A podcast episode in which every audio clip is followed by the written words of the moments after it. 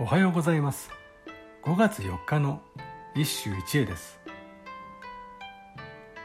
五千和歌集より大志講師の三つ根行く先を惜しみし春の明日よりは気にし方にもなれるべきかな。行き先を惜しみし春の明日よりは気にし方にもなりぬべきかな。多くの好き者にとって春の暮れは年の暮れより重みがあったのだろう。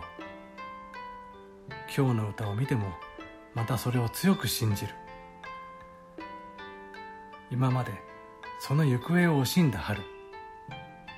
明日になれば昔の思い出となってしまうだろう。解釈の余地はいくらでもありそうだが私には春の境が生死の境となるような鎮痛の思いをこの一首に感じる。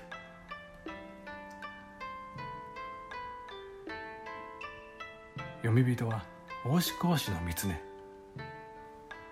美しきレトリックの名手も春尽きる弥生のつごもりには聖術心象ただ心のまま思いを述べることしかできない。